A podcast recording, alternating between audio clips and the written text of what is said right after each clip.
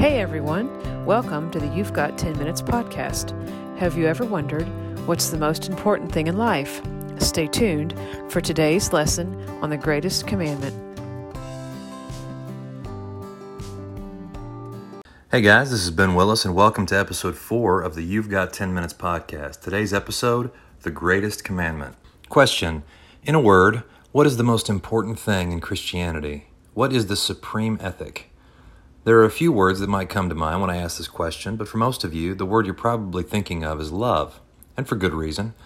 I mean, the Bible is full of commandments that we love God and love other people. For example, here's how Jesus addressed this issue in Matthew chapter 26. Someone said, Teacher, which is the greatest commandment in the law? Jesus replied, Love the Lord your God with all your heart and with all your soul and with all your mind. This is the first and greatest commandment. And the second is like it love your neighbor as yourself. All the law and the prophets hang on these two commandments. So, we've got our first question answered. We're supposed to love God and love our neighbor. Okay, so here's another one, and this one's tougher. What is it? If someone walked up to you on the street and said to you or me, Christians are supposed to love, right? So, what is that? What is love? It seems like a simple question that everyone knows the answer to, but if pressed, I think most people would be at a loss for words. You or I might end up saying something like, Well, you know it when you see it. You might reference the scripture we often hear at weddings about how love is patient, love is kind, it does not envy, it does not boast, it is not proud, etc., from 1 Corinthians. Those scriptures are quite helpful, but they don't fully answer our question. Part of the problem we have is the cultural baggage associated with the word love. Culturally, many people associate that word with romantic love, which sometimes is actually more like infatuation. This is often the case when people talk about being in love. Someone might say they love a sports team or a pizza place or a movie or their hometown or a band or a pet. What these folks are actually describing is a sense of personal affinity for something. What they're really saying is, I like this thing a lot because it makes me feel good. Think about it. We love the pizza because it tastes good. We love the movie because it invokes emotions in us that make us feel good or makes us laugh. We love the sports team because it's fun to be a part of something bigger. We love our hometown because it reminds us of good memories and family and friends. We love a dog or a cat because we get some of the elements of human companionship without any of the work of human companionship. The common thread among all these things is that they have some unique quality that makes us feel good. Is it okay to like these things? Sure. But, as St. Augustine said, all sin is essentially disordered love. When we love things more than we should, our loves are disordered. Put another way, if we actually love the things that make us feel good, we will pursue them at the expense of loving God and loving others. And in that sense, we will engage in idolatry. How, you ask? Well, by putting ourselves in the place of God as the ultimate object of our love and affection, our worship, as it were. And self worship is the oldest sin in the book, and there are a thousand ways to get there. This is just one of them. So let's circle back.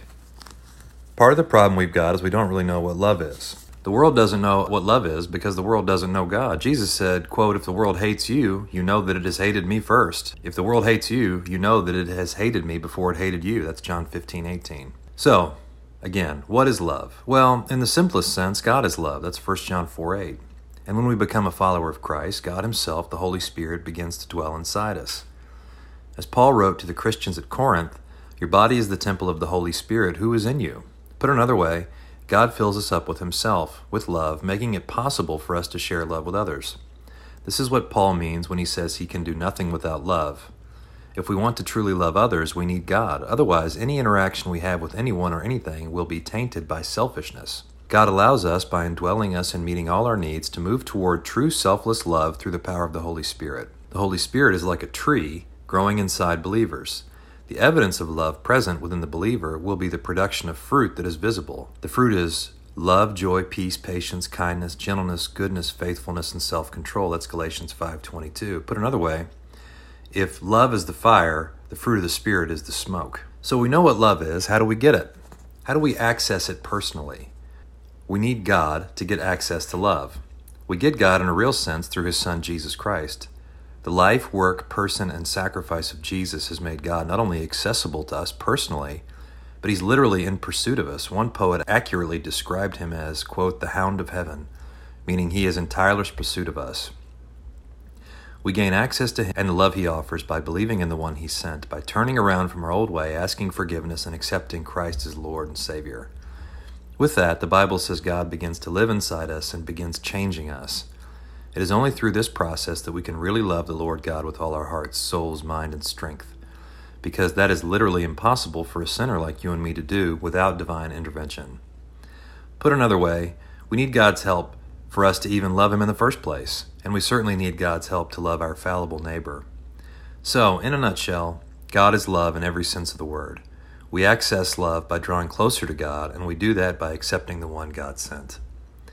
So, now we know what love is and how to get it. Great. But the real nuts and bolts of this episode are how do we apply it? How do we use it? We need God's help to follow the commands He's given. What part do we play in all this? Here I want to focus on two words. These words are important to this lesson, so I'm going to repeat each word. The words are obedience and flourishing. If you're listening, feel free to repeat these words with me. It will help you remember obedience and flourishing. Starting with obedience. Loving God has everything to do with obedience. We are being obedient when we repent of our sins and accept Christ. There may be periods, even long periods, where you don't feel particularly loving. Notice that we're not commanded to feel any way at all, that may be a relief to some of you.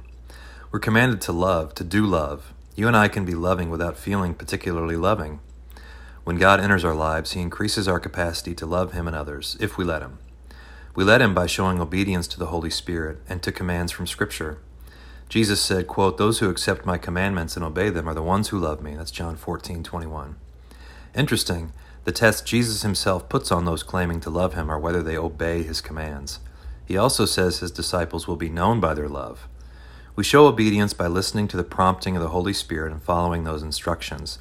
This may, in practical terms, look like offering an apology when we don't want to, prioritizing exercise instead of laziness, tempering food and alcohol, reading scripture and praying daily, avoiding sinful habits, showing patience when anger would be easier, and recognizing the authority of scripture when we want to justify disobedience.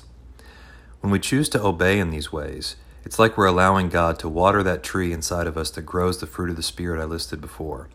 Put another way, practical obedience to God will become habit, then part of your character, then will soak into all aspects of your heart, mind, and soul until you actually feel more loving but it's important to remember that feeling is a byproduct, not the goal. When we regularly choose obedience to God, we are loving Him, and the sin that would otherwise shrink us and separate us from God slowly loses its power. Christ is the only example of a human who was completely unencumbered by sin. We will know we are loving God if, through obedience, we are starting to look more like Christ. The second word is flourishing. Remember this real love always encourages human flourishing. That test is important because there seems to be a great deal of confusion culturally about what love is. That's part of the reason for this episode. The word flourishing is the standard for how we are to love our neighbors. What do I mean by that? Think of it this way Human beings are different from God. We often have needs. We certainly all have shortcomings. We are finite and limited. God loves us but needs nothing from us. He wants our obedience because it leads to our flourishing, and because He made us to love us. Human beings need to be loved in a different way. None of us this side of heaven is perfectly flourishing. Even people who are very mature in their faith still have struggles. So, what do we do? In order to love our neighbor as ourselves, we must pursue their flourishing even at our own expense. The greatest example of this in history is, of course, the cross. Jesus, for our flourishing, went to the cross in a real moment in history to pay our unpayable debt. He gave his life for the flourishing of another, and that's the greatest act of love. To do this well, you and I must daily give up our own wants, needs, desires, and selfishness in exchange for obedience to God and in pursuit of the flourishing of our neighbors. You may ask, well, how do I know what's good for my neighbor? I mean, how do I know what would lead to their flourishing? And that's a great question. And the answer is wisdom. And if you've read the Bible, you know that we are commanded to seek wisdom at every turn. How to get wisdom, that's a different episode. I'm still working on it myself, frankly. In a nutshell, though, obedience will eventually lead to more and more wisdom because you'll be reading the Bible, you'll be spending time with God, and you'll grow in wisdom. And that will show you what to do to help people flourish more. So there you have it. God is love. We access love by accessing God through Jesus Christ, and we show love by obeying God and pursuing human flourishing, even if it costs us. That's love in a nutshell. I hope you're finding these podcasts useful. If so, tell your friends and family to listen, subscribe, pass them around. It's free. I'm praying for you all.